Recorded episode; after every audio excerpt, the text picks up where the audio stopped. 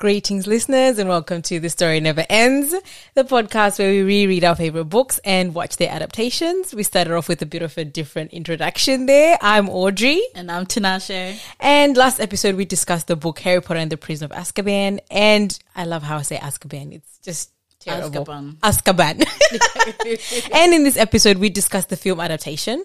We touched on what we liked, what we didn't like, what we surprised, what surprised us. Sorry, we judge how it stacks up as an adaptation and talk about some extra little things we think are worthy of men- uh, mentioning. First, let me just say, you know, thank you. I th- we noticed recently that our listenership is spreading to some areas or parts of the world that Yeah, I didn't expect didn't it. know- We, yeah, yeah. we got uh, Kor- Korea yes, and what was the other one? Colombia, I think yeah, you said. Yeah. Yeah, Colombia. So, you know, thank you for listening out there, wherever you Colombia. are. Colombia. Yes. Colombia. Sorry. I'm not, I'm not a native Spanish speaker. Gosh. Anyway, sorry, listeners. And, uh, also for those who listened at last episode, I do have to apologize to my co-host, you know, because I, not only did I get some facts very, very wrong, but I was incredibly arrogant about it. So- What was this about again? oh, please I don't even want to say because Can you- if you don't remember, then clearly Ooh, you know Thunderbolt. Not only Thunderbolt, but Oliver Wood, um, yeah. Uh, the, uh, the Quidditch final. yes, exactly. Yes, yeah. yes. So for those who don't know what we're talking about, go back to the last episode. You know that might prompt you to like you know catch up on last episode and you know listen to this. But you know before we dive in, let's just talk about some news from the Harry Potter world. We've got quite a number of items that we can discuss. First one being you sent me that article about Katie Leung, like the one that played um, Cho Chang. Oh yes, yeah. Uh, she, it was a story about how her publicist was telling her to deny the racism she experienced while filming like the Order of the Phoenix and that. Like, do you like ha- have any more on that story or? No, and fortunately, I didn't end up reading it. Yeah, but, yeah. Uh, just judging from the tagline and all that, it's just surprising. It it's not like she was ever going to become Harry's wife, wife or anything. Yes. She was going to be there for the fourth. Uh, Like, we actually knew and what- the yeah. Fifth, um, this is this the fi- that's when they create the Order of the Phoenix? Yes. no, no, not the Order of the Phoenix. Uh, Dumbledore's army. Yes, yes, Yeah. yeah. and I don't know if it was bu- book purists or what. Yeah. but just Uh, but in the book, she's written as an Asian character. You know, that's what's surprising. Yeah. You don't. But you- again, as again as I said, Cho Chang. This is the name J.K. Rowling went with. It's like she didn't even try. I guess, I guess, I guess, uh, JKR was a bit problematic way before she became Exactly. problematic, you know? It's just very funny. And another, the second news item being, um, the YouTube channel, The Take, which is a very good YouTube channel out there that does all these, like, you know, takes on movies and whatever. They released a video called Harry Potter is kind of a bad guy, and that got a lot of backlash. That's the video that I was sending you Did you saying the me? likes to dislikes ratio was very oh, high. Oh, yes. Oh, Yes, for those yeah, that don't know, yeah. just go on the takes video. It had like let's say I, I haven't caught up with it yet, but it had like two thousand dislikes to a thousand likes. Like that is a lot of people. Yes. And the reason that they did it was I mean, I think a lot of fans reacted to the fact that their take was very inaccurate to be honest with you. Like it mm. was a take of somebody that actually has seems like I, I'm sure the guys of the take they've read the books, they've watched the movies. But the way they did it was like, you know, Harry was bad because he was angry at like the way his relatives treated him. Like the the they- that's the they were like, oh, he was Did he- did- entitled. He was so I'm like He was entitled. He was This literally orphan You see who how you're reacting? treated like a, okay now I understand them because usually I don't bother myself with watching uh reading reading watching uh, a movie or listening to music that I don't like Yes, so what's the point yes. of putting a dislike on YouTube right I don't Yeah. bother myself with Yep, that Yeah. but with something that I'm passionate about like that probably I would have left like a a dislike as well. because there was a lot of reactions to the video Mm. as well, and like as in people making reaction videos to it, who, which were showing that they were angry. And I'm trying to find the actual video, but the take might have actually taken it down because it's no longer popping up on my feed. So I Clearly. just keep it up, Yep. considering. I think that's just uh, phenomenal how the dislike. and the literally it was i think yeah they, yeah. they i feel like they missed personally i feel like they because i did end up listening to the video they definitely misstepped a little bit there so you know it's a bit interesting but then also sad news in the harry potter world uh helen mccrory hopefully I'm saying her last name right, passed away. The the actress that played Draco Malfoy's mom, Narcissa. Is it Narcissa? in- Narcissa? Yeah, I say Narcissa. Yes, Narcissa, yeah. Narcissa. Yeah, may yeah, may her soul rest in peace. She Um, was uh, 52 and she died after you know, I guess a battle with cancer, which is always a battle. You know, it's very sad, but yeah, it was very um touching. I, I, I say to you that I actually did not remember her as Narcissa. I don't know why. I know her from um. I watched the show Peaky Yes, Blinders. yes, a lot of people where- yeah, yes, a lot of that's where people I saw her from. from And then as I was going, as I was going through Twitter, I saw her as Narcissa. Yes, and I'm like, what? yes. she was Narcissa. Yes, you know, you know what's funny? You know how well, I am gonna get into the Drake Draco thing that I've been, you know, what reading very recently, but I picture her as his mom all the time. Mm. Like I actually was subconsciously doing it. That when she passed, I was like, oh my god, I didn't even realize that she was who I was picturing. Even though Uh-huh. she had such a short, like if Draco had thirty minutes, she had like three, like in the whole series. you know Oh, I what think I mean? that's the- the I mean, if Tom Felton had, yeah, yeah. yeah. the issue with uh Draco Tom Felton's time Yes, in the Harry Potter yes. compared to um the time he had in the books and Yep. the time he had in the films. It's a. Yeah, Yeah. There's, there's a big issue. But yeah, I don't. Do you have any other news items before we? I was gonna say in regards to that. Um, I thought the blacks had all white hair or something like that. Why? Why was it half black? Half Yeah, I don't know what that was actually. I think maybe when we read the books and we get to that part, I'm Yeah. gonna be because I was actually thinking about. it. I was like, wait, why was her hair half black, half white? I didn't understand. And maybe it was an aesthetic thing that they were trying to show. I guess from the costume designer's perspective, they were trying to show that she's a black. And she married Lucius, who's got this white hair. So yeah. perhaps it was more a costuming thing for the might films be. because they don't really sort of emphasize because obviously limited time and they don't get too much into the story. The black side of the family isn't emphasized as much for like Narcissa and uh, Bellatrix, Bellatrix, yeah, yes, as yeah. much because obviously they skip her sister, Yep. who's Nymphadora's mum. They don't even show her at all, which No. you know is a pretty. But anyway, so it was that like Yeah, pretty much okay. pretty much. Okay, so I guess now for just a brief background on the film before we we dive into talking about it. You know, it was re- the Prison of Azkaban was released in 2004, directed by Alfonso Cuarón, which was his only um, film that he directed in the Harry Potter series. Uh, screenplay uh, once again by Steve Kloves, runtime of two hours and 22 minutes, which took us. we didn't watch this in one sitting, but anyway. We tried watching this movie together, but what stop? Were we just talking? we were literally talking for like 30 minutes. We like we, we- we watched it for I think 30 minutes. We paused it and we just talked Talked, and then we, and then we just yeah we Yeah, gave yeah, up and we watched it by Oh, ourselves. Yeah, exactly. and then box office wise it made it made um 796 million from a budget of 130 but it was actually the lowest grossing of the harry potter films and that it's second only it made what was the budget? 790 or 130 million And then- it made then- 796 but in terms of all the harry potter Mm. films it's actually the lowest grossing of the hp series but it's the the second lowest of the uh wizarding world series including now fantastic I'm actually surprised. I, I liked um this director's choices. exactly Yeah, most of them I exactly exactly i wonder yeah. why it didn't make as much actually but either way but it is still the most critically acclaimed though like of all the films of Mm. Yeah. the harry potter series it's still the most critically acclaimed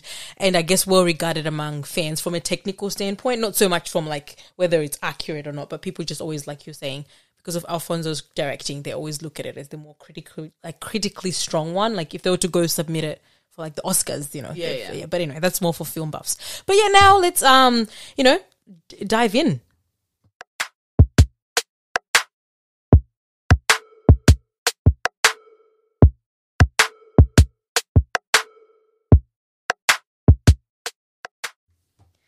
Okay, Tinashe. So, what are our general thoughts on the Prison of Azkaban as a standalone and an adaptation? I would say that it was a very aesthetically pleasing film. Um, I loved particularly their depiction that their depiction of Dementors, um, how menacing their presence was, um, and they took it a step further and added value to the to the to the to the book and the film. like you know, yeah, you can describe something in a book, right? But you have to have the right people to properly uh, translate that into film. That's to true. Get the That's same true. kind of feelings, That's true. right? And That's they true. did that really well. yeah. Um, and uh, the story moved very quickly to get them out of uh, Yes. Privet Drive and back into Hogwarts, uh, rather than co- com- compared to what the book actually did. Yes. Yeah. Um, and but I guess not being at, at the detriment of the book kind of no, thing. Yeah. no. I would say some of the, you know what, some of the decisions that they did make uh, in the Apologies, people. That was just a bit of movement. Some of the decisions that they did make in the film, um, I think actually added to the to the to the Yes, to the definitely, Yeah, yeah, definitely, definitely. And where they um, what what you call it? Where they um diverted from the book, for the most part it didn't take away from Yeah. what the book was trying to Yeah, convey. yeah, that's say. true. That's true. Yeah, Yeah, yeah. for me as a standalone as well, it just proved why it's my favorite of the three. Mm. But obviously, I'm not going to definitively say that because we're rewatching this and trying to be as objective as possible for when we get to the end. I won't supremely call it my favorite film, but from a technical standpoint, I think it'll still stand up as my favorite film. Be- I want us at the end to rank them. oh yes, yeah, yeah, yes, I yeah, think we'll definitely be doing like rank both the books and the the film. No, that's true because as a film buff, like I was saying before, with how it's critically acclaimed, it just yeah, it's just a visual feast. Like it, Yes. especially when I then go and listen to other people that enjoy this, I'll recommend some people at the end that talk very well about the Prison of Azkaban. You just really can tell that not that it takes away anything from like Christopher Columbus's work or the upcoming, you know, I think Mike Newell and Dave Yates are the ones that mm. direct the rest. It doesn't take away from their skill as directors, but Alfonso Cuarón is just on another level. Like that was just for me what I realized when when I was watching this. I'm like, oh my god, there's so many technical things that he was doing. You don't even realize Yes. he's doing them Yeah. until you're like, oh, that's very smart. But anyway, yeah, that for as a standalone. But what about for you? I guess you, so. Did you blend your adaptation, like your thoughts on it as an adaptation as well? Like when you were just saying it right now, your general thoughts. Yeah. Oh, uh, okay, as, cool. As, as I said, like um, the, some of the decisions he made on how he adapted uh, what happened in the book into the film, he changed. Uh, Mm-hmm. we'll go through that. For example, like the fact that we don't learn about Sirius in the from the Margot news first. Oh, yes, we actually learn Yeah. it from Stan Shunpike on the bus, Yeah. when- on the night bus, and actually didn't mind that. Yeah, That's true. Those those little Yeah, changes. yeah, Yeah, yeah. he did strike a good balance of like showing, not telling, which is pretty, which is pretty good. You don't need the the exposition sometimes as much. So I guess yeah, we can just dive into what I we do like. have one Oh, okay, okay, thoughts. The fact that they took liberties uh, when they wanted to about the rules pertaining to magic. Mm-hmm, E.g., when in the opening sequence with Harry casting the Lumos, Mm. Maxima with the non-verbal casting and stuff like that. Yeah. So we'll go into uh, we'll go into that in more detail. Although I do have to say, I do love that title sequence. Although it is a Yes, Yeah. yes. I, I, It's- I, I, it's, just it's just me saying that the way they took liberties. Yes, in some- definitely. in, in um in the way they define magic in yeah, this film. yeah, yeah, that's yeah, true. That's true. Okay, so what did we like about this film? You know, what did we, um, yeah, find enjoyable? I, okay, for for me, you, the film techniques. I can keep going on and about, it, but um, I credit the Nerd Writer. I now I guess I'm recommending him too, and the Movie Flame YouTube channels. So they are sort of fans that um, you know have come out with some really good videos on the Prison of Azkaban's good technical qualities. Anyway, mm. so for me, the techniques that um, sorry, my my mic might be cutting in and out. I'm apologize for that.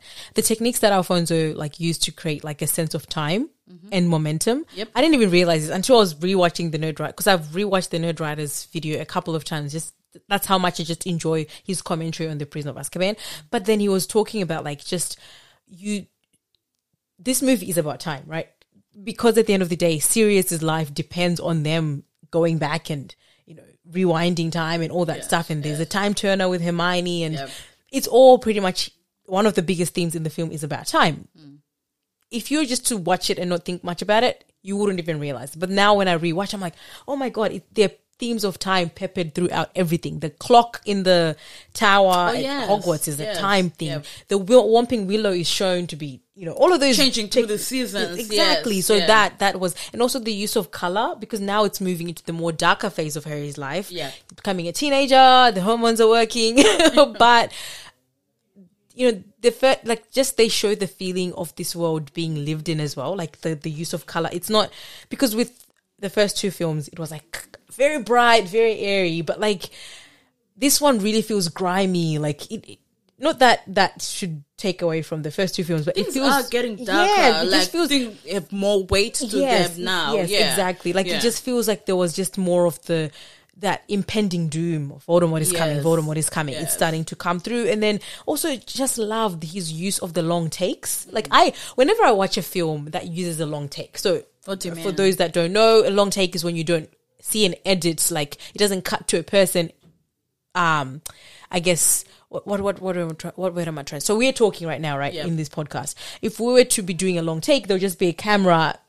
The more simplified version of it would be there'll just be a camera taking us talking. Yeah. There's no transition of like the camera going black to move to another to to move to maybe another part of the room, Oh. or if it's moving to another part of the room, it's just sort of like a sweep rather than like moving between people. So we're not going, doing a back and forth conversation. We just Oh yes, that's what together. he did. With, yeah, Exactly, I- with some of the- explain it, Exactly. Recognize Exactly. So those uh, long takes- where he did that. Oh my god, the one in the diagonal, no diagonal, the leaky cauldron one when they're like the family. That's a long take. The the, the Weasley family at when they come back from Egypt, Yes. and they're talking. That's like that. That's an example of one of the long takes that he does, and you can see the background stuff happen. Because for me, it just allows things to breathe rather than like we talk. You go to Ron, you go to Harry, you go like the camera movement, like Yep. just moving. Yep. So I just love that. So for me, it also one thing that the nerd writer was saying, it just showed like now Harry's getting a bit isolated as Voldemort kind of comes back into power. Harry does get isolated because a lot of people are doubting him.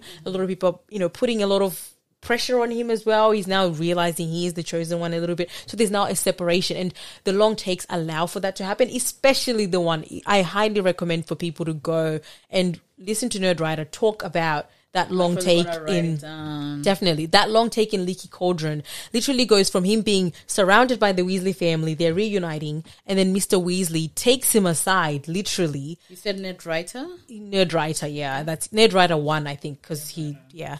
Anyway, when he, when they're talking as the Weasley family, he then takes him aside to start talking to him about what Sirius is doing. And that literally separates him from his friends and, you know, the innocence that he had for a bit. And then as the camera progresses, there's actually a shot where like Sirius Black is like his poster is on the wall and Harry is standing with like Mr. Weasley and whatever. Yes, and you, it works scene. as like a, showing the threat that's coming with Sirius and whatever. But just those little techniques. It was just really, really good. And then the use of framing, like, you know, like I was saying with the isolation and stuff.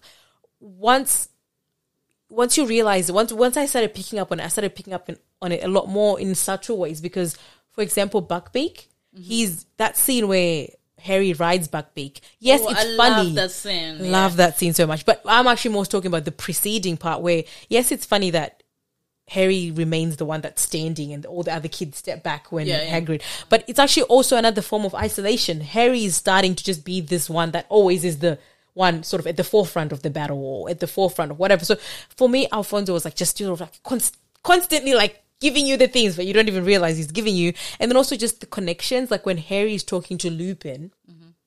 Such a simple scene when they're on that bridge, when they're walking I, on the bridge. I, I do point that out. I won't. yeah. I won't keep so that you can have something to say. even Sorry, when I they're just- in the forest, uh, when they start talking yes, as well. Yeah, yes, yeah. I But I think I'll let you talk now because I think I've talked about the film. I have a lot more about the film technique, so I'll come back so you can. You- you You're more can- technical than I Yeah. am. Yeah, yeah. Um, I'm focusing on the on the moment.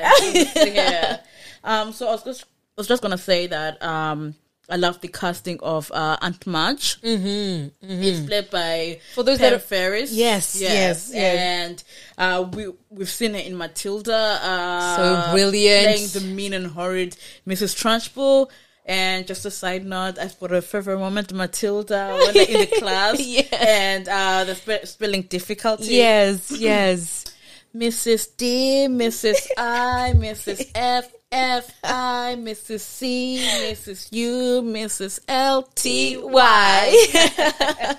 that is one of my favorite movies Yes, too. Yeah. yes. Um. Anyway, um, just the way she was able to portray her distaste for Harry, that this boy who just turned up to his uh, brother's doorstep. Actually, thinks the brother took him in out of the goodness of his heart, and his father was was lazy and something wrong with the. If there's something wrong with the I don't even know if I can say it. Oh, I think you can. I, I don't know. If- It caught. I'm quoting what it says in J.K. Rowling's book, Mm-hmm. in the children's book. If there's something wrong with the beach, then there's something wrong with the mat or something Mm-hmm. like that. Yeah. So she was really good in portraying that. Um, and then there's the scene um, where she gets her just desserts um, after she's been uh, really awful and horrid to Harry. Harry has had enough and performs some accidental magic. Harry inflates his aunt uh, into like a balloon. Um, and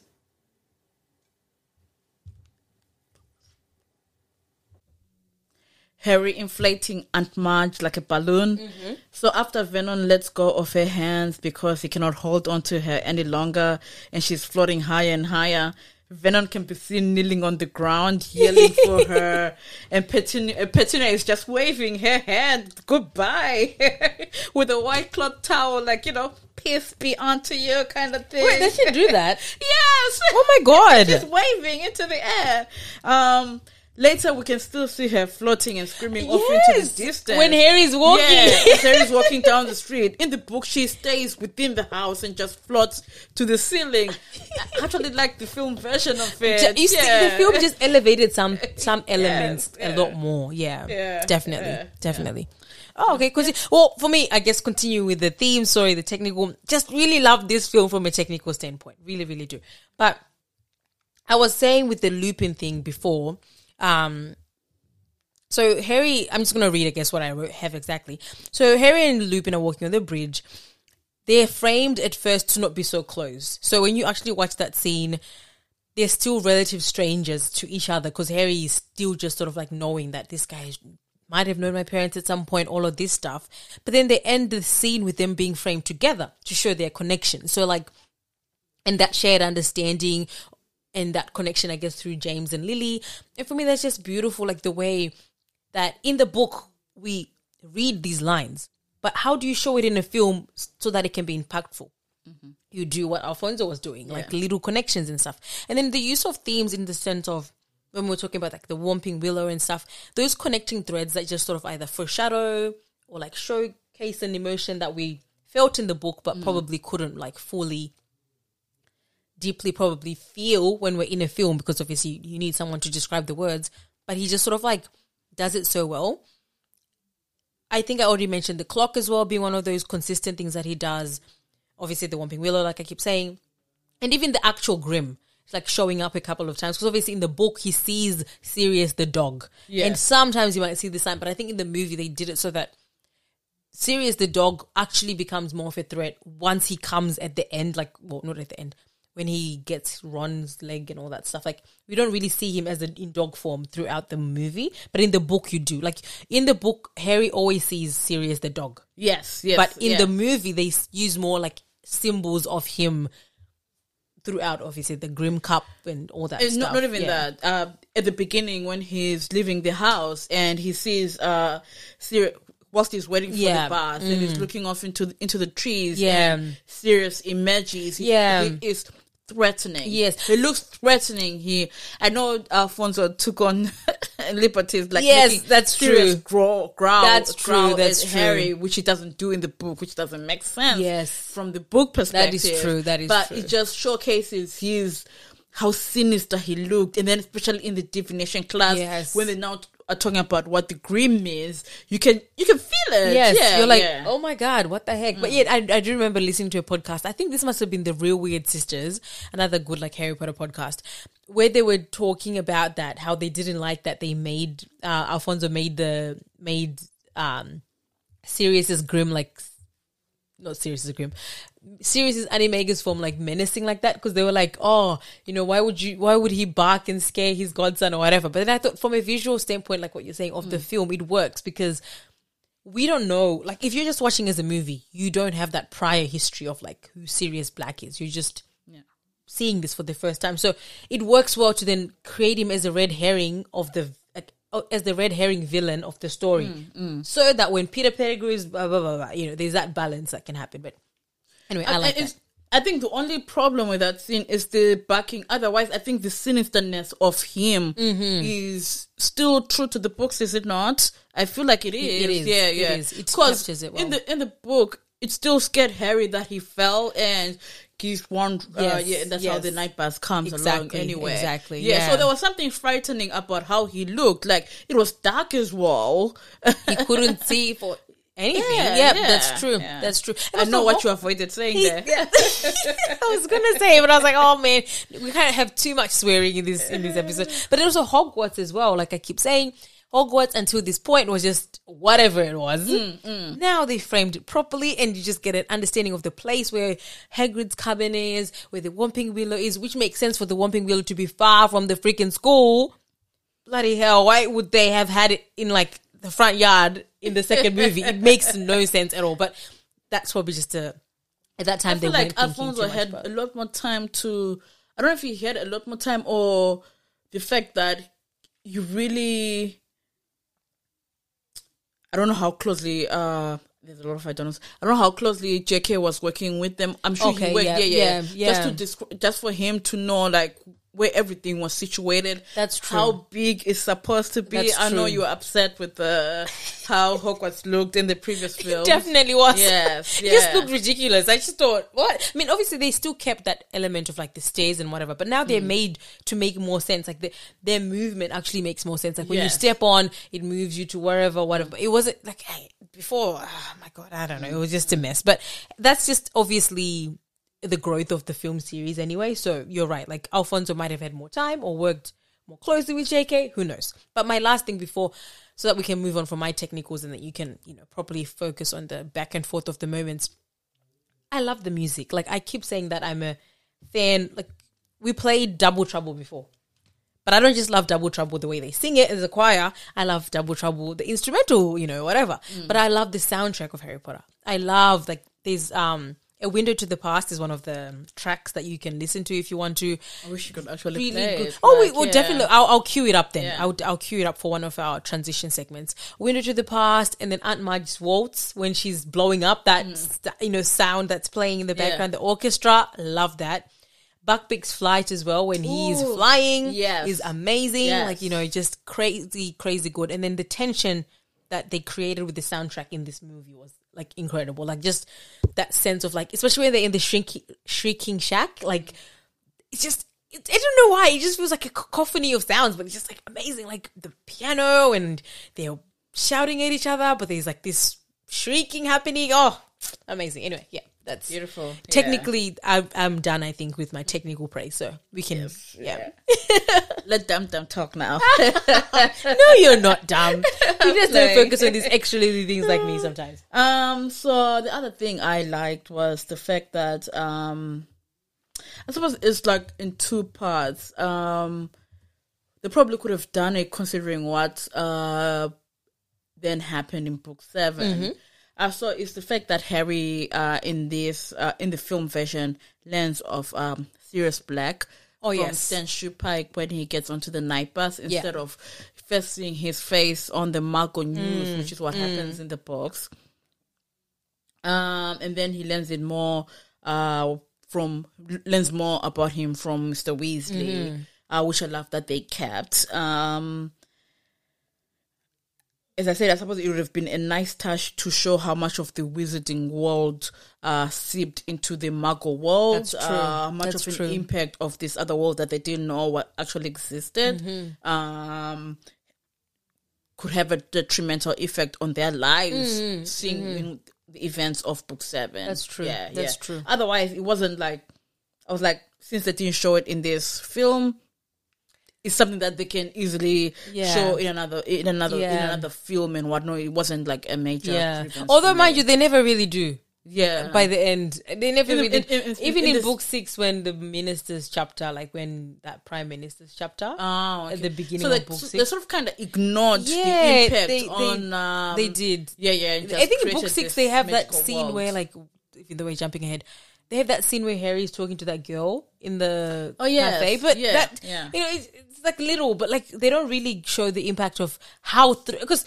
one thing I love about J.K. to divert to digress for two seconds is how she touches on, or I suppose she touches on it, and then fans started expanding on it. But the threat that mug, um, that wizards feel from muggles, they really feel a threat. Like it's crazy. I, I will touch on this when I talk about one of my recommended fanfics, but you really can sense that like they look at muggles as the bigger threat when Yes. really there might have been a threat at some point, which led to the wizards having to go underground. But you, because you know how some of their uh, technology kind of affects magic Yes, as well. yeah. Yes.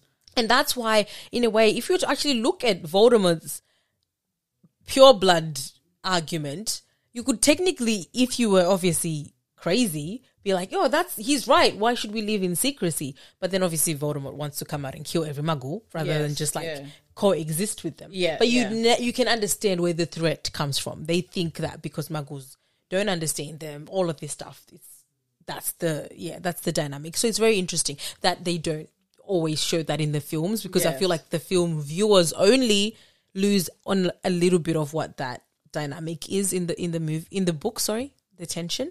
I think for me as well. I think you touched on this before when you were saying Alfonso took liberties with the title card. But I did love the the title card, like how it goes with the Lumos thing and then the light feeds in and Yes, stuff. yes. Because even Dumbledore says, you know, you only have to. What is it? The light, the light line about the Oh, looking in the yes, darkness and find the um, light or something. I, I know the line that Yep. you mean. Yep. Um, Readers, we know the line. the uh, welcome feast uh, speech. Yes, yeah. Um, you only have to. You only find the light or something like that, I can't remember. Dumbledore light quote. That's what we're gonna. Uh, mind you, you can keep talking. I just because it's very ha- oh happiness can be found even in the darkest of times. If only if one only remembers to turn on the light, like so that li- light coming through at the end of the tunnel kind of thing. Theme starts even from that title card. yes, kind of yeah. love that. But obviously, he took liberties with having Harry do magic outside of school. I do. I, I, I do have a rant about the magic uh, Outside of in- school. Okay, cool, cool, cool, cool. yeah. I'll get into that later. okay, another like. then. Um, uh, finally, finally, we get to see the carriages. Thank Mm. you so ever much, Harry and Ron, for not getting into your shenanigans. But we do see it in the first book. I mean, in the first film. But yeah, but it's not as- it, yeah. It's not. It doesn't have the same effect. It That's does. true. Yeah, That's true. Um, because we get to see the carriages. They're being drawn by something that we can't see, which Mm, yeah. are the thestrals, Yeah. uh, the creatures that um only appeared or are only visible to people who have witnessed someone die. Mm-hmm, which was my question to you: Did Harry not witness his mother die? That's what people always say, but I think plot hole. But then people technically say, "Oh, he was too young to remember." So, But then have- is but then the Dementors bring up that memory in the, his mind. Yes. plot hole, like I keep saying, like J.K. would have been like, "Oh crap, I need to." Uh, okay, Yeah, okay, uh, anyway, yeah, Yeah, I- I'm, I'm not too and- fast and I about think- it. I, I was just thinking, ah, if- didn't he see his mother die? I also think it's because at that stage, because obviously you can't expect an author to have known all these parts, so it's Yes, understandable. yes. But I think she also wanted to make it more of an impact for then when he uh, experiences uh, Cedric's death, and then the effect of that is shown by him seeing the Thestrals, because he technically starts seeing the Thestrals in book five after seeing Cedric die, and Yep. I think she was trying to show his trauma through. Can't wait for book five. I love book five. Anyway, but anyway, but yes. Yeah. I think plot hole, but technically she's trying to, you know, wait out the review that the rev- review review whatever Reveal. That- yes, that thestrals can only be seen by people that have seen people die or whatever. so yeah. yeah. I don't know why. Yeah. I, I mean, I I know why, but it's a plotter. Yeah, Yep, let's just- ignore it. yep. Uh, but uh, getting on with my point, um, just the lighting, Hmm. the lighting, the music is the music that we played uh, at the beginning. yeah. something wicked is where you come. just replay, you know, like Do you want to replay for me? oh, definitely I will. Um, just like you know, but say another Yes. I cue it up. Um, sorry. so um, it is dark. It's raining. Um, the song is being sang by the choir. As to the ambience of everything, and there's something definitely uh infinitely more different about this world. It, it, it makes it seem more different than Yep. the world that we just left behind in Privet Drive. Literally, yeah, it's- literally. it's, magical. It's uh, it's weird. It's it, it's strange. It's just oh, I love it. Yeah. Let's just cue up the song then for Miss Tinashe here. And you can even comment on it, by the way, in the background Okay. if you yes, want. Yes, I will.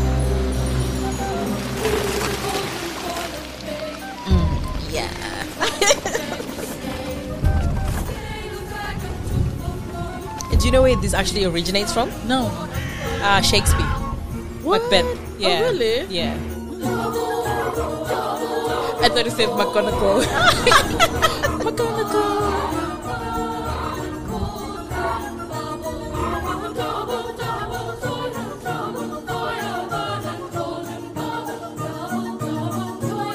I love it. Like, I don't know. You said some people don't like it. Yeah, apparently. the choir, like uh, once again, because I've Oh, listened to a lot of other podcasts, right? Exactly. Yes. But um, what's it called? The Real Weird uh, with Sisters podcast was saying, oh, you know, like the choir is silly, whatever, whatever. But I was thinking, it's fun. You know, it's got the frogs. I remember in I can't remember which book. Um, I think they're singing a song at the Welcome Feast again, and everyone singing at their own pace with their own tune. And I Mm-hmm. remember the uh the uh, it says the Weasley twins were singing the song to a funeral Yes. march. ex- yeah. Oh my god, Yeah. I would have loved. They've got a deleted scene, I think, in the second film of the Hogwarts song, or is it the first film? But they don't really show it. Like, I mean, it's a deleted scene, so it doesn't count. But I was going to say with the double trouble, it is from Macbeth for those that Oh, ever okay. want to. Yeah, Like, literally the words double, double, toil and trouble, fire, burn, and cauldron bubble, and then after that it becomes the different lyrics. So It sounds more like a witch song, like you, uh, like like a cartoon witch song when they've got a long nose and a wart on the nose, and they've got this large. Hey, they might have been inspired by. Shakespeare Yes. of like 15 whatever you know Shakespeare was powerful anyway but another like for me I think you already talked about Aunt Marge so that's pretty much the same for me. Loved Harry's hair. Loved Harry's hair. Loved Harry's hair. His Harry had blue. perfect hair. That is so true. But I can forgive the eyes Yes. if they get something right which was the hair. Like I cannot ex- describe how much whenever I read and even fan fiction fans make a point of emphasizing Harry's hair. Mm. Why couldn't the movies just do the same thing? Why couldn't the It was a hairstylist do simple the same thing. thing? It was you know? a simple thing that didn't cost them any money. They could have easily done it. Literally, just have Dan put hair, whatever, in his hair to make it stand up on all ends, and he looked good in that. I actually think he's the third movie is when he looked, the, oh, not like how I was thirsting over Draco Malfoy twelve. I, I wasn't even gonna go there. but Harry's look as Harry, Daniel Radcliffe wise, looked good in this film. Yep. after that, I, I don't know. I don't know I what's know, going I on. know there's some people who don't like when he cuts his hair. I actually liked it. I didn't mind It it. didn't look bad, Yeah. but it wasn't Harry Potter. I know, He's just I looking like a prim little boy from like boarding school. Don't you know? That's his December boys look. Yes, Yes, that's true. And then I think he was also a bit more sassy. I Mm, like that in this in this edition. They, they like they showcased his sass, especially with Aunt Marge and all that stuff. Like he Yes. Mm, was very sassy there, so that's good. And when I pictured the night bus when I was reading, I suppose I like that it looked kind of like that. No, I don't know if that's because I've been informed now by the films, but I really like how the night bus. What about that chandelier? Like, Oh. I'm like, I think in the book it describes a chandelier, doesn't it? I don't know, but, But, the like, I chandelier swear was. to up. God. I'm like, what? What is it doing in the middle of a bus? Muggle, no, muggles. Witches are so weird. They're so weird. The way they dress, everything. Like, wait, what does Harry says when he's describing the night bus? Um, It's like this world where people still dress kind of like medieval kind of yes, dressing, like yes, you know. yes. So he says there were no seats on the bus. Instead, half a dozen brass bedsteads stood beside the curtained walls, which is what we see. Candles were burning in brackets beside each bed, illuminating the wood paneled walls. A tiny wizard, blah blah blah. Does it say anything? Oh, I can't see anything about a chandelier actually. So maybe that was just the rain. So the candles were the lighting. Yeah. Oh, okay. Well, Alfonso Cuarón wanted a chandelier, and he got one. he got a chandelier. What's the next? he was seeing up in there. oh God, Tinashe, what the hell? uh, for me next, I'm gonna move away from the microphone. That's all good. so that I can do it properly. Mm-hmm. Michael Gambon, Mr. Goblet of Fire himself, Mr. Oh Goblet of. Fire himself. put I just like I cannot wait for that. Literally, Yes. book four, Oh. man. Let's do it. but yeah, Um, so you like Gambon as Yeah, yeah. Yeah. Um, from his speech, it had more energy. No, not disrespect to Richard Harris? yes. Uh, I've just always liked Michael Gambon as um as um as Dumbledore, and I was gonna say this later, but I can and- when I was gonna talk about magic, but I can very well believe him. Like you know, him getting up as Harry's falling um to the ground. Yeah. arrest the momentum, like kind of thing. Yeah. Oh, I love that scene. Oh, that I scene is it. so like, you know, good. His voice so commanding, so like I can believe he can lift, if, even physically lift me, my body lift me. Like you know, he's he exudes power and That's confidence and true. strength. Like it's like a grandfather figure with he's got that Richard Harris as well um feel to him, but he's also can be like you can More see him energy. scary. Yes, you can that's see true. the like the the you know Dumbledore of the Dumbledore versus a Voldemort yeah. fight. Yes, You can- definitely, You can, definitely. see all aspects of Definitely, him. Yeah. definitely. Him and Grindelwald, you can picture that he Yes, once fought somebody yes. else, you know, before I that. will so. say I was in. I don't know if I I said it to you, but I will say I don't know why I was mistaking. Uh, mistaken that Brian. uh, I mean uh, Dumbledore. I mean Michael Gambon. Yeah. With Donald Sutherland. so when I went to click his name to see what he what else he's been in, I'm like. Yeah. What is Pride and Prejudice? Okay, okay. I cannot see. What is Hunger Games? Okay. I, I, He's been in. Emma though, so they, you know there could be some uh, Jane Austen connection there. Oh, Donald Sutherland. Oh, he is Mr. Bennet. He is All President these, I guess, old white men kind of look the same, you know. I actually had to look Ian McKellen. like, they did Who's offer Ian now? McKellen the role, but Yeah. that would have been too much. Gandalf and Dumbledore, you know. Yes, But hey, I love. uh, the thing is, I always love. People don't realize it's not so much that I love one over the other. Mm. I just think for what Chamber of Secrets and Prison of Azkaban, I mean. Prison of Azkaban and Philosopher's Stone were Richard Harris was fine for that because he's sort of- barely featured in the books anyway. So Yeah. his presence is really there, just more as like a figurehead in the background. Yes. But once we then start to get to the actiony parts of Harry Potter, which Mm. is from the third book onwards, and it just so happened that Richard Harris did pass away, which is a very sad thing to have happened. But Gambon then just fit very well. Like I, people blame his some of the things that he did in the films, not realizing that's just the director's direction. Like Yes. that, that he wouldn't have said Harry Potter blah, blah, blah, if the director didn't say say Harry blah, blah, blah. But that they don't. I I also have now come to realize that line is because the director probably interpreted it as Dumbledore caring. That's how he wanted to show Dumbledore caring. He obviously misinterpreted you- you- Dumbledore's character in the I book. thought he was angry. It isn't Yeah. angry, but like angry caring. Yes, but yes, like yes, yes. They, he obviously misinterpreted Dumbledore's. We're talking about the fourth book now, but he obviously misinterpreted Dumbledore's character in general. But Mm. I feel like in the third book, it was a nice introduction. Like that little twinkle at the end when he's like, when they come back and they're like, "We did it," and he's like, "We "Did what?" And then he just like walks away. it. But yeah, like, yeah, yeah. so is he like a time traveler himself? Because like, Yeah. God, he's just so. I, I will say that with the book as well, there were moments like you know how with the book and and how it was interpreted in the film, there were moments when they were getting out of the uh Hagrid's hut, and then would be like, ah, you haven't signed this, but what? Yes. not? I'm like. Even before they did the tra- did he sense something? Did he know something? like literally Dumbledore's power. I when we do the wrap up and we talk about all this stuff about Harry Potter, like I just love Dumbledore's character. Like it's just one of those. And like what you're saying, I I picture Michael Gambon when I picture mm, Dumbledore. Mm, like mm. hello, he's the more obviously recent or current liter. Uh, what does he call it? Portrayal, whatever. So Yeah. I, I get that. I, I like that. Yeah, I like I like Gambon as well. I love that you had to express yourself. If only Yes. listeners could see. You. But I was gonna say quickly, the Dementors as well.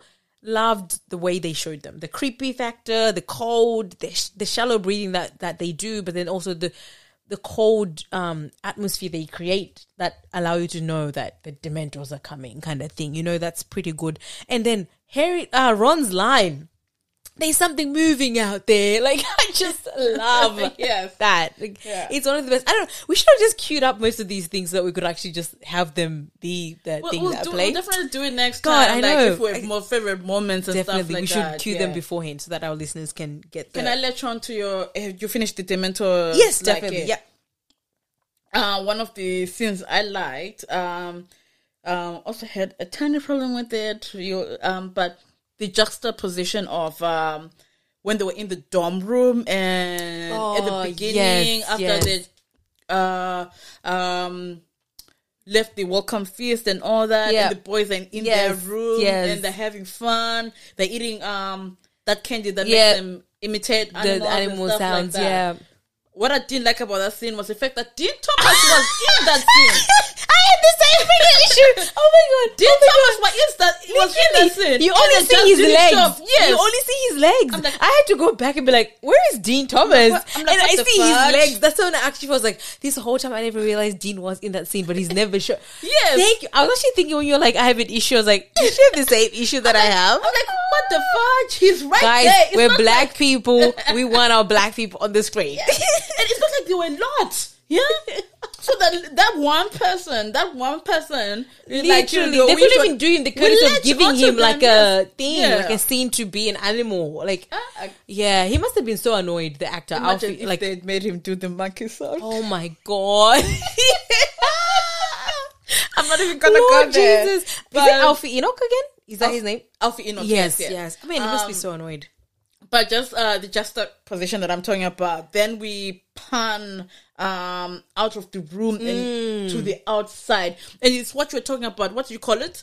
Like that cold, the creepy factor. No, the, no, no. the- The the, the technique technique. Uh, Oh, like- long one. Lo- so I guess like a long take, but it would have been not a long take. It would have just been like a panning. Oh yeah, so it was like kind of like because the pan to the window because Harry is kind of very much a wide shot of the yeah, yeah. castle and Yeah, yeah, and yeah. So it- when they start in the dorm room, uh, Yes. Harry's kind of sitting by the window, and so we kind of go. Oh yes, that of- technique. Yes, so apparently that's a technique that Alfonso was using, where he moves the camera through glass or mirrors. So Yeah. it's like a seamless. You don't feel the edit. It obviously Yes. has been edited because there's no Yeah. camera that can go through glass. Yeah. But I get what you mean now. Like, yeah, and then we pan out. It's dark outside, Yeah. Mm-hmm. and then we see the Dementors. They are creepy clock-like Yes. figures, Yes. skeletal, Yes. Yes. and they're all start watching them. Not watching them specifically only, but they're watching Hogwarts and they're surrounding yes, Hogwarts. yes, It's just that they're eerie figures. literally, and literally. and the other part I had, I love the, the interpretation that uh, it seemed like Dementors had an effect on the weather for Yes, some reason, yes, yes. and um, and they also had interpreted uh, uh, like um an effect on nature. Like you could when they passed by flowers, you could see them decaying. Yep. Uh, the lake freezing over Yeah. and stuff like that, and. I don't think that was in the book. Oh, definitely not. It wasn't in the book, but I love his interpretation of like it's he's showing for those people who do, who don't know what the effect dementors have. Yeah, he's showing showing it. what they can do. They cause decay. Mm-hmm, they cause you to feel cold, to freeze Yep. over. Yep. Yeah, yeah. It not have just hope. Yeah, yeah, ah, yeah. It was he just showed it very well. death. Yeah, yeah. Oh, I love, I loved it. it- it's, yeah, it's, yeah. Mm. it's pretty creepy, like the Dementors. They're pretty creepy. But then also for me, oh, I didn't want to talk about already, but Draco Malfoy and his meanness. Are- are- are we- are we- yeah. I know. Whilst you're talking, I'm just gonna queue up. I'm just gonna queue up what he says because I cannot even replicate Tom Felton acting like Draco Malfoy. Like Mm. seriously, seriously. What were you gonna? You say first. Oh, I'll- okay. So I actually said Draco being a douche, albeit being a funny and smooth douchebag. Yeah. He strode towards Harry, like when they go for the um Hagrid's class. What is it called again? Um. Magical Head- creature or something? Yeah, magical creatures. Yeah. yeah, yeah, yeah. Um, he strode towards Harry, and then he backs away with a look of fear, pointing behind Harry, pretending like they're Dementors.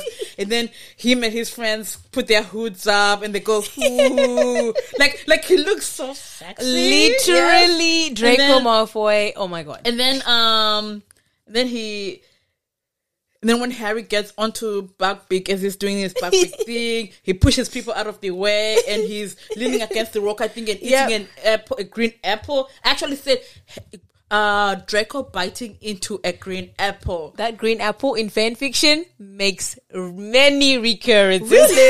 oh my god. Why do you think? Why do you think I've been reading I was- fan fiction on Dramione? I was transcribing my notes onto onto the computer, and I'm like, I actually wrote in my notebook, Draco biting into a green apple. I'm like, hey, that was very specific. um, and I'm Oh sorry to say this, um, uh, because it's the basis of my uh, argument against Dramione. Mm-hmm. But the way Ma- he says when they go to Hogsmeade and then um. Ron and Yes, Hermione are looking yes, at the I shrieking literally have that- shack. Oh my God, They're yes. looking at the shrieking shack, and then um, Draco and his goons uh, come across them, and he's like, "Weaselby, what are you doing there?" he actually does say Weaselby. Yes, I'm then- actually queuing it up right Yeah. now. Yes, and so then we can play it in um, the background. Hermione uh, says something to him, like you know, and then uh, Draco is like, "How dare you talk to me, you filthy little mudblood with his snarling face." Does it say that in the third one as well? Yes. Oh, okay, okay, cool, No, cool, cool. I don't know if in the book he says it, but Okay, in but the in the film, move- okay. in the film says, "How dare you talk to me, you filthy little mouth blood with the, the snarling face." And there's just something there, whether positive or negative. Like I, I felt something. I'm like, Mhm. I'm like, Welcome to the Dramione ship. but I shall never give voice to this again Yeah, uh, because yep. I'm like, am I liking him? You see, that's the thing. I always, I've always before I go into the because I, like you, I love those scenes as well. Like his yes. energy. I think what people always keep saying about Draco, and I, I'll we'll cue him up for one when we do the wrap up series as well. Just talking about Draco and how much he deserved a redemption arc. To be honest, because mm. as I've now read more and more fan fiction about like that ship. People always try to portray how Draco comes to a realization that what he's been fed has just been what his parents Absolute- have fed him, And it feels like, and it feels like a to natural waking up. progression of his Exactly. of the growth of his character. That eventually because you're fed, get to you're the fed, point. you're. Mm. fed hate, and you then realize, oh no, I don't really kind of want to be that, Mm. you know. And obviously, they use Hermione as like the the thing that draws him out and stuff like that as fan fiction. But generally, as his character, you can tell that some of these things are just reflexes from the world he grows up in. He grew up in. Mm, Sorry. so I love when he says to to to Ron and Hermione, "Are you two shopping for your new home?" Yes, that's what he says. Yeah. Weasley, doesn't your family sleep in one room? Weaselby. so mean. But let's just play two of the um, lines that he says, including "This class is ridiculous." But let's just do it. Let's, let's Oh my just God. let's just let's just be ridiculous. we guys, we're grown women, but we love being fans of everything. Okay, Yes. but let's just cue up the the, the lines. Ridiculous. Ridiculous. This class is ridiculous. Very good. Now for the other one where he's essentially that's the scene. So I guess I should have introduced it properly. That was the scene when they're uh at the in the dead uh what is it called? Uh, defense against the dark yeah, arts. defense against dark arts class, DADA. DADA, and he's obviously reflecting on how ridiculous the class is. Uh and then now he's showing up at the scene where Ron and Hermione are at the shrieking shack and he's making his comments. Look who's here. You two shopping for your new dream home? Big grand for you, isn't it, Weaselby? Don't your family sleep in uh, one room? Shut your mouth, Malfoy. Ooh, not very friendly. Boys, I think it's time we teach Weaselby how to respect his superiors. I hope you don't mean yourself. Exactly. How did but- you? How did you? How did, how did, how is? How is Oh. line? You filthy little mud blood. Oh, line sorry, that was just uh the video. I didn't. Oh, yeah, sorry, okay. sorry. I didn't. I didn't. I didn't stop it, people. I didn't stop it. But anyway, yeah, that, that was just some lines from Draco. You know, Draco Malfoy. I'm really, yeah, I really need to stop dr- reading Hermione fan fiction. But, But anyway. speaking of cute uh, guys who were uh, around that time, um, Fred and George. Yeah. Like when they pull Harry um, to give him the, Mm, the map, um, they were looking mighty cheeky and fine under those beanies, doing their twin thing. I think I repeated the scene a couple of times. really? Yes. yes. I never found them as attractive in the orange hair though. I like them in their normal natural because they have brown hair. They've got brown- okay, yeah, yeah, brunettes, yeah, whatever. yeah. But yeah, I, I never they had found beanies on. I, but I liked, I like through their voices. And Mm. then actually today, I, I was actually typing, how old were Oliver? so that you don't feel like you're better. You're better. when- no, but I watched this as a young, so there's That's no way. Yeah, yeah, That's true. They're actually born, um, the actors 1986. Oh, yeah, so I was actually, they were actually Oh. older than me. Wow, Yes, yeah. interesting. So they were 19 when they filmed this. Okay. Yeah, well, I mean, for me, Tom Felton's voice, hey, when he was saying those Yeah. lines, I was like, oh. anyway, let me not let me not go there. But I do also love the trio in general, the kids as well, just being shown living like everyday life within Hogwarts. Remember, I was commenting on it before that, like they have their shirts untucked, like that scene where they. Um, they go to the mag- care of magical creatures class is when you especially see it. Oh, yes. you know they're all tired. Yeah. they've got their shirts, you know, Probably untucked. the last day of the class. Literally, you know, they're like just acting like kids would, you know, and it last just day of the class. I didn't even realize, guys, guys, this is ridiculous. But hey, we're just having fun. But also, also, also loved because I don't know. I should say this yet or later because then I, I might as well just say it. Because when Lo- you say a point, I'm now moving to that point. point, yes, yeah, yes, we might as well. Okay, cool. yeah. So I was gonna say, um, first of all, Detective Chief Inspector Ronald Bilius Weasley was on the case with the time turner. He's like, where did she come from? Did you see that? Where did she come from? Where did she come from? she was not there before. Like, oh my god, just loved that. So I had to give him that title because I was just thinking he says it that many times in because in the book he's obviously still noticing, but because it's more Harry's perspective, you don't really notice that he's doing that. Yes, but in the film, because he can say the lines himself. It is pretty much what he says all the time, you know? He's literally always saying it. Although I'm going to have a gripe about some of the stuff that they make Ron say, so I'll just quickly note that down that point actually, so that I don't forget. But also, the black kids' lines. I, I in my mind, like that's the next point I, I had put I put in. You like- go on then. You go on. it's just that again, I don't know who this character is. I don't know if it's Ernie Macmillan Mm-hmm. or Terry Boot. Um, but his voice of doom and gloom, the way he's able to communicate all that in his voice, Literally. I actually said that is um, what what, what did I say? Um, pure magic in voice acting. Literally. like, we have the line to, to queue up and play. uh, are, are you playing both of them? The yes, one when they're in the yes, class yeah, and, the one where they're yeah, in the yeah. duet. Okay, cool, cool. So this is the character that we're talking about that spells doom for the whole freaking school. Let's go. taking form of a giant spectral dog. It's among the darkest omens in our world. It's an omen of death. Black can be anywhere. It's like trying to catch smoke. Like trying to catch smoke with your bare hands. We watched that. We actually got to that point We when we did, were watching we together, and we lost it. we were laughing for ages. I don't understand. Like I don't understand. Like he just he was just spelling doom every moment, every scene that he was in. You said, what did you? uh You came across a commentary. So the commentary was, I think, on the Real Weird because I've listened to the Real Weird Sisters ones a bit more than everybody else. Probably Yeah. that's where, I, and that's where they were just laughing like. It's just so ridiculous. That's when I was like, oh yeah, that's true. That kid is weird. He's just because the problem is because then you don't know what his character name is because obviously he's not given a character name. I, I haven't bo- bothered to go to the credits and Nah, learn me neither. but you just always wonder like why does this kid have lines why doesn't neville have lines or you know draco have lines of like this capacity but yeah i like his lines he's he's you know i guess for diversity out there it's good enough you know we got one black person lost out on dean but we got the the, the doom kid. Like seriously. I'm sorry like what? Seriously you cut out dean thomas's lines and have this kid instead of having dean thomas say these lines? God i I love don't think it another person would have been able to deliver the lines the same way. that is so true. This kid his particular look is what made those Yes. lines what they are. Yes. but anyway. Uh, okay so also i loved when still speaking about care of magical creatures i loved how um hagrid didn't find those monster books complex because he's like when neville was like or is it Draco? Actually, yes, that's another line. Oh, that's another scene where I love Draco. So he's like, "How are we supposed to open these books exactly?" And then Hagrid is like, "Well, just stroke them, of course."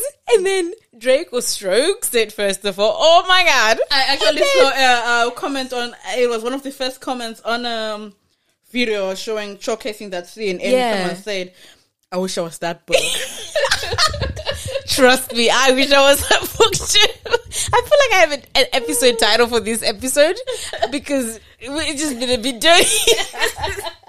it's not safe for kids. Not safe for kids. But yes, I just love how you know Hagrid just to him sim- monsters are the simplest things in the world. You know, I love that. I love that. And obviously, Buckbeak's flight with Harry, like you were saying, I will let you talk about that. in 'cause- my notes. I'm sorry, I am. I guess we're in great minds think alike, like they say. You know, the synchronicity. Exactly. exactly. Whilst talk about it whilst I actually can cue up maybe the video for the song, like the uh, effect. that uh, the scene with um Buckbeak for me it was going beyond Harry uh getting onto Buckbeak, but it was the flight scene with Buckbeak. It was just Mm-hmm. visually, it was just a visually satisfying image. Like uh, the image was just. oof. Considering the CGI and the CGI for the hippogriff as well, yes. for the time, oh, it was God. so good. I, I, It has not lost. I it has. It has not lost its impact. hey, Fawkes, Fawkes wasn't up to that level. You do hate Fawkes, don't you? Like Buckbeak was so good. yes. Oh, yes. I think they spent time and money on Buckbeak. Uh, they really, really Buckbeak, did. Yeah, They really, really did. um, and just him, Harry and Buckbeak flying around Hogwarts and over the Black Lake, and then Yeah. um, you can see like uh Buckbeak with his leg over the uh, not over.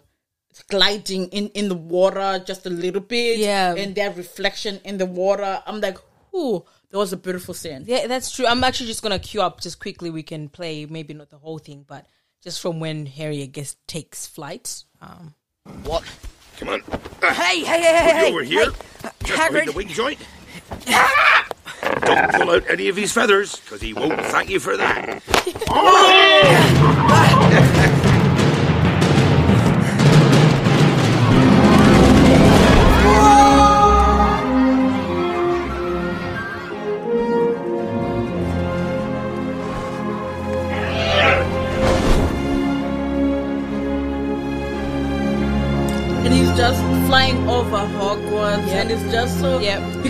How big Hogwarts actually is. You can see the lake. It's just so beautiful. they pretty much showcased like Hogwarts at its best. Yes, and then where the lake is, how big it is. Yes. Consider- Considering the fourth film, like how they Literally, yeah, literally. smaller in the fourth film. funny enough. I think maybe they showed it from like a certain specific area, suppose, probably, rather yeah. than showing the, the entirety. Yeah, that, that that's what you're talking about, the water. yes, yeah. Buckbeak's claw gliding in the water. It, look, it looks majestic. He does. He I have a Buckbeak doll at home, and Oh, yes, you do. You do. I just call it Buckbeak. For some reason, this clip is wavy. I don't know why. and, and, and just Harry, Harry having joy, man. Harry having any joy in his Literally. life. This, these I are the last few it. moments that he does have joy. Like, Yeah. Jesus, he's not allowed to be freaking joyful. which is confusing. And what you were talking about, uh, that um, those YouTubers with the likes and dislikes, Yeah. and them saying he was entitled. If there was anyone who was who I wished had been entitled, It would have been Harry. he could have been going around. I, mean, am the boy exactly, who lived. exactly, exactly. like that, and that's why I think they took. Honestly, I, I'm still trying to find that the take video. They've taken it down because it was very much disliked. Because you know what I mean. But anyway, moving on. Some background things that I, that I loved. There's a scene where the ghosts are shown like crashing through the window of the entrance hall, Oh, yeah. and they're like fighting. But there's also medieval music just playing in the background of that scene. love it, love it. Little churches like that, and the portraits. The portraits have more life. Mm. And they just have more of an individual spirit to them. And I love that Lupin is the first person like who really kind of talks about James and Lily because obviously Sirius wasn't able to do that. He was in jail. Mm. Dumbledore did reference James a little bit in the, the first film, but he obviously wasn't like James and Lily's friend. He was more like their guardian and oh, no guardian, like mentor and all that stuff. So can't really like get into it. But like Lupin having been because whenever I picture the Marauders, Lupin has always been more of like the observer of the group, right? He's more Kinda, yeah. Reserved like and whatever. outside, Exactly. not outside like Peter, but just he felt grateful to be included in this. exactly group. Yeah. exactly and yeah so just him talking about james and lily just like that scene when they show it. because i'm not talking more they, he- obviously in the books they they still do they don't what am i trying to say they He's closer. He's, is more closer. Their relationship is more closer in the film than it is in the book. I Mm. Found yes. it distant, as I said in the Yes, book. yeah. But in the film, you've already talked about this, and I will just add to that. Like, um, there's a there's uh he's more closer to Harry here. There's a time that we he yells at Harry uh after um getting the map like how how are you just listening to a thing that you don't know how it thinks and whatnot. yes. And then um it kind of reminded me of uh Remus in um in book seven. Because he's kind of weird there as well. Yes. He's trying to, I don't know if he's trying to shirk his duties or what, because he's now a, a new father Yeah, and all that. yeah. But I certainly did love uh, Harry and uh, Remus in the yeah david. Thewlis Yeah, yeah, yeah. portrayed that very very well. Yeah. Mm. Yeah. And even people saying like harry looks like his dad that's made a point of in this movie which i really ah. love. Like Oh, really? sirius says like you know you look a lot like your dad but you have your mom's eyes. And Oh, yeah. Re- lupin i think says something similar. Mm. And i can't remember someone else that references it all. It might have been just me thinking that they do but oh, peter even says like you know oh my god you're so much like your your father's son blah blah blah. Mm. But I just, for me, because I think Harry, the theme of Harry's dad obviously comes back full circle with the Patronus thing, yes, right? yes. I feel sad that in the movie they lost out on an opportunity for the Patronus, once it took its corporal form, to actually then come back to him. And like maybe he pats it or, or he tries to pat it and then it goes away kind of thing. Because in the film, he does the Patronus charm, he, he mm-hmm. casts it. And then once it goes away, he kind of just like It doesn't go back. He, he just it, the corporal form doesn't move towards him or anything like that. Like Oh, just sort of like because for me, I, f- I feel like that would have been a good representation of him sort of realizing that it wasn't his dad that he saw. Mm. It was obviously the one that cast it, but he saw his dad through that patron, like Yes. you know his prongs is his um Mm, his patronus. But so I just thought the film kind of lost that there, but I did love just sort of like seeing the dad theme carrying through, and then also in reciprocal his mum also being felt like this is when James and Lily really start taking shape to then culminate in the fourth book when the finite inca was it Priori Incantatem whatever that spell that happens where his parents Ah, come okay, to yeah, yeah. yeah, yeah. so just that starting point is being shown already and I just yeah I love that And I kind of love that Well, then, do you want to get into the Sirius and Harry aspect of it all? oh yeah I, I don't mind we're, we're already It's- jumping It's a like, it's a like as well. Yeah, yeah. Um, just oh that- we yeah we can nah, we can finish. Like, I'm, I'm like yeah almost finished. yeah We me too me too yeah Um, just that Harry and I- I love their portrayal in the film as well. When they go after they get out of uh the Mm. So touching. the shrieking shack, and then So they're waiting touching. outside, and they go off into a corner, and then they're just Yeah, talking. Oh yeah, my god! yeah. Though I wish they'd. Know that I ha- I hate the scene for not adding it, but I still loved it. But it would have just added to the scene the part where he says, "Would you like to come and live with me, Yeah. or, or you want to live with your aunt and aunt and, and one and Are like you mad?" yeah, kind of thing. I, I love Yeah. Harry's lines at the end. Are you mad? I, I feel like the, the the comedy would have then for the film maybe undercut it too much because there is something about when you're seeing something and op- as opposed to just like reading it. Whereas when we're reading it, we kind of are getting the comedy, Yeah, yeah. the subtext. But if he was to say it, it might have not maybe been delivered well, so he might have mm. then made it seem comical. comedy. Yeah, yeah, Yeah. You know what? Yeah, you're yeah. right. But yeah. just just in that sense of I think maybe that's why if you think of from a script standpoint. But I do get that scene is just so like when he's looking at Hogwarts longingly, like Mm. Sirius, I mean, and he's like this life that I lost. And Yes. you really cause that's what I said last time with the book. I said this book touches me a lot because it's about that innocence being proven or losing innocence like that sense of like you're losing your innocence so therefore you have to like prove your innocence and get yourself out of this situation but people still don't believe you kind of thing and it's mm, really frustrating mm. like i could not imagine someone implicating me for something that i didn't do and then having to suffer the crime or the punishment for that long, losing out on all this life that you could have lost. Yeah. So it was very nice, and I think you're right. Like Gary Oldman, I think that's why people just ended up loving him as an actor, like young people, because at that time I don't think Gary Oldman was well known to young people. He was an older actor and stuff.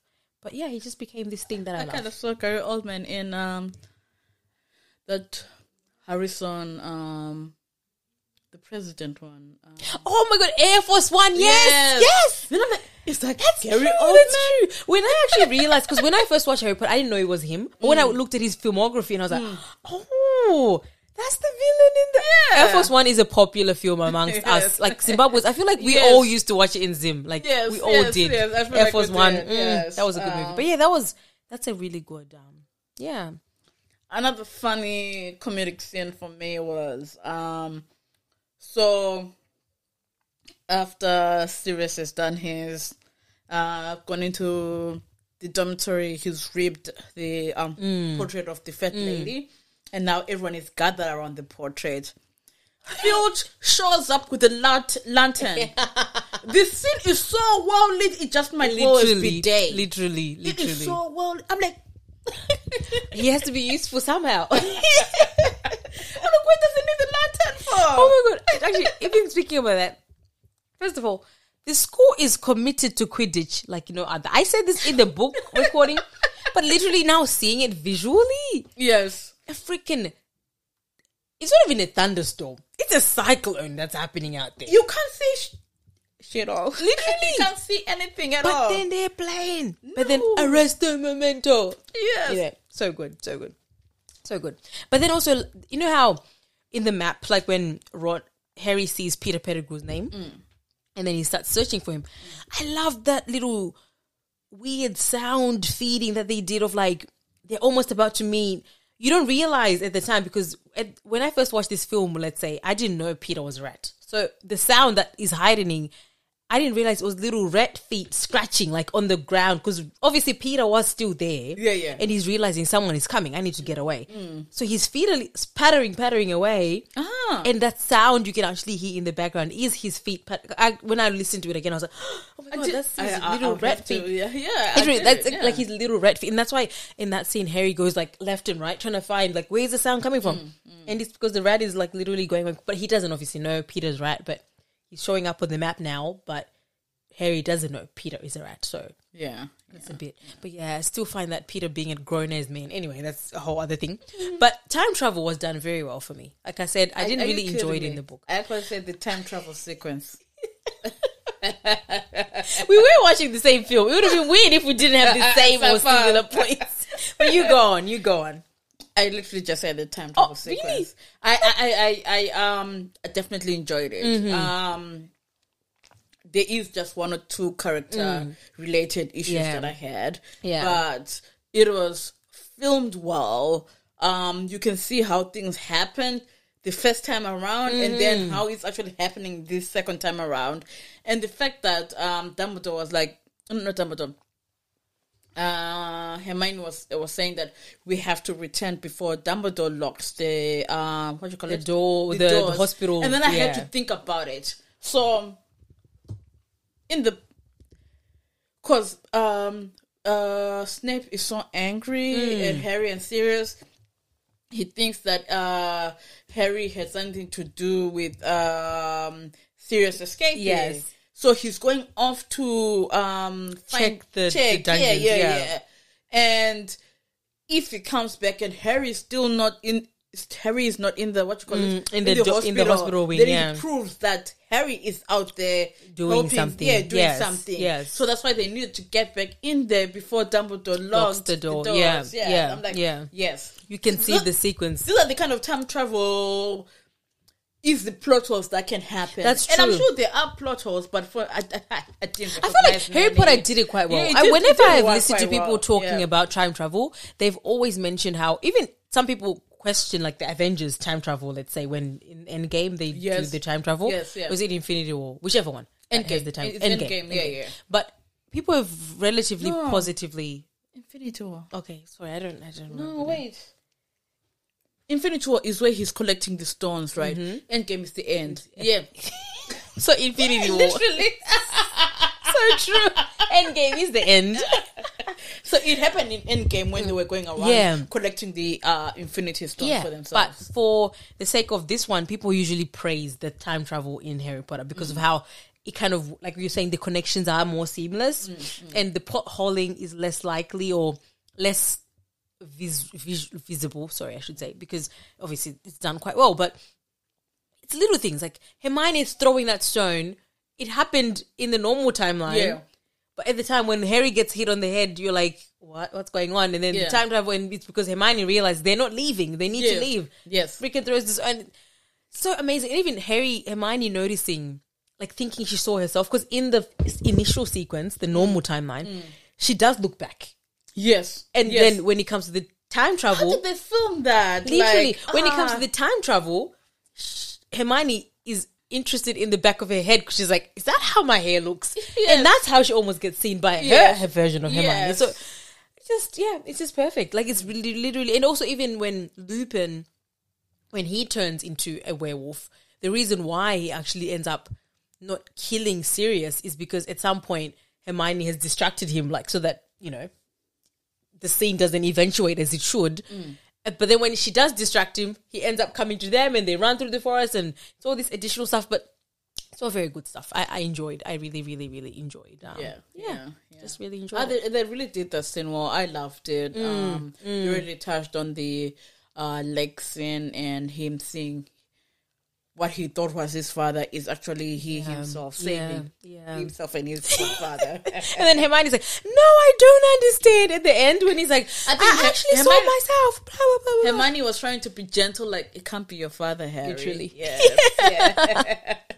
But then when when Ron realizes, like now onto the I guess the normal timeline, but being um, the review of Scabbers as Peter, when he realizes it's Peter, like his face is just like, what?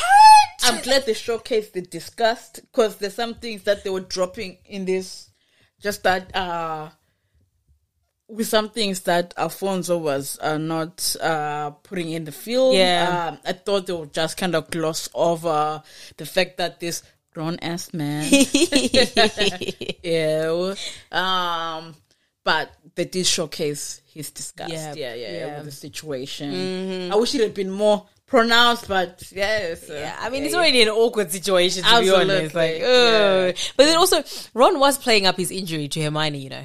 Ha, Like- yes, I actually forgot that bit. I have little a, t- a tagline that says shipping because I didn't know where to put it. so I Oh my god, Yeah. I do love it. It's true though. He um. He was definitely playing it up for the girl, you know, mm. playing it up for mm. Hermione, but Hermione's not stupid. So obviously she's like, it'll be fine, Ron.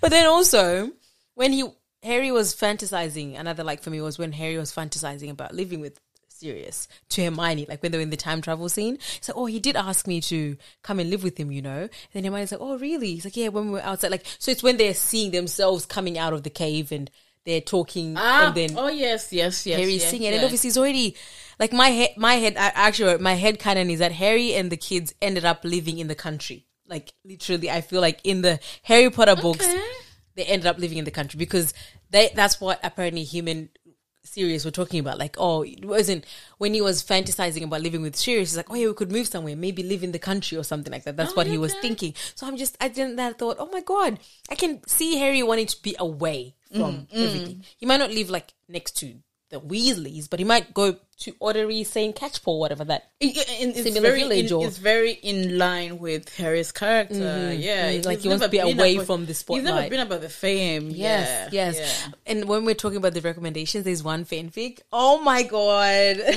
this fanfic killed me. But I'll, I'll say it in the recommendations. I don't. As in, they did a subversion of something that I didn't even expect about where Harry would make the next Order of the Phoenix headquarters, and it just like fits so well. I was like, oh, my okay. god, so good, so good. But anyway, yeah. You, what's your what's the rest? Um, I saw these tiny little things. Um, the Hogwarts door locking mechanism. I like that.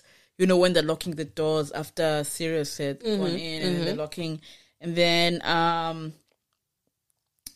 The dream that Ron has about spiders make him want to tap dance, and Harry's like, "You tell them, Ron. you tell them that you don't want to." And then lastly, um, just it was It was funny, like you know. I know they're going to execute Buckbeak, but the scene with Macnair in the courtyard, he's wearing his dark executioner Is he, is he an, a Death Yeah. Eater? Yes. Okay, Yeah. okay. Um, I don't know if he's. I, I think he's always been a Death Eater. Yeah. Yeah. Uh, surrounded by crows, and he's sharpening the the very big blade. I'm like, I'm like, For like a bird dog. I mean, a bird horse. a bird, whatever.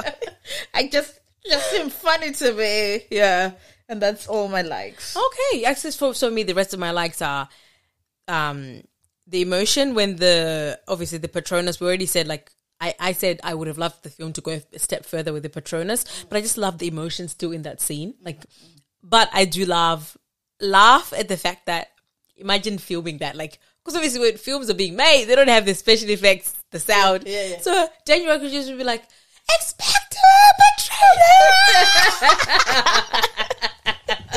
Sometimes when you see films behind the scenes, That's why How do you actors like get uh, props from me. Like exactly. you know, That's why I think I uh, would prefer to be a stage actor because I, I don't think I could do this special effect stuff where all you're doing is posing. Like, have you seen Chris Hemsworth filming Thor films? Like, he's just no. always posing like hammer, hammer. The flying scenes. Even Henry Cavill was like when they were filming Superman, he was like for the flying scenes so that he could visualize himself. Cue people to be like, "I'm flying." He did this weird nose breathe, like, like. when you actually watch Men, flaring or something. when you watch Men of Steel, you actually see it because like that's the cue for the visual effects people to be like, poof. Like, anyway, and the last like, like I suppose, is the way Harry just savors looking at Harry. Mm, Harry savors Harry. now we're just getting silly. I'm sorry. it's all good. It's all for the laugh. I love these laughing moments. They're the best. The way Sirius Save Savers looking at Harry because he's looking at his best friend, reincarnated pretty much. Because you know, Savers. Savers like isn't Savers is a, a like as in enjoying like as in uh. not. What you think I was saying? No, no, no. Like I, it's a weird word. Mm, okay, oh, that sorry, sorry. Usually use it to enjoy food. Oh yes, oh like I get you, but yeah, yeah. uh, that's why I was saying that like it's like he's been He's starved of reminiscing, nostalgia. Yes, that's yeah, what. That's why I had to use the Ah. word savers because I was like, he's realizing he's reunited with his godson, but he's also having to leave his godson. You know, so it's like bittersweet moment for me when Gary Oldman, man, props to this guy. Like Yes, yes. the fact that there's a theme, running theme. You look like your dad. You look like your dad. Then Sirius reinforces that, like fact, like you know, you look so much like your dad. You would have been so proud. And he's like, you know, the people that leave us. Like I actually found myself tearing up. Like I still love that scene when he's like, you know, the people that love us never really leave us because mm, they're here mm. in your heart. And mm. just Gary Oldman, props to him. That's why he's a great actor. Love him. Although, oh really, you don't like. Find him on that spectrum of like, oh, I suppose it depends what movies of his you watch. Like Gary Oldman, because you went like, uh, so I was like, What? No, wondering. I know. I, Oh, okay. Oh, sorry, no, sorry. I- You misinterpreted my. I said, "Oh man, Sorry. that was a good thing," kind of thing. Sorry, I didn't hear that at all.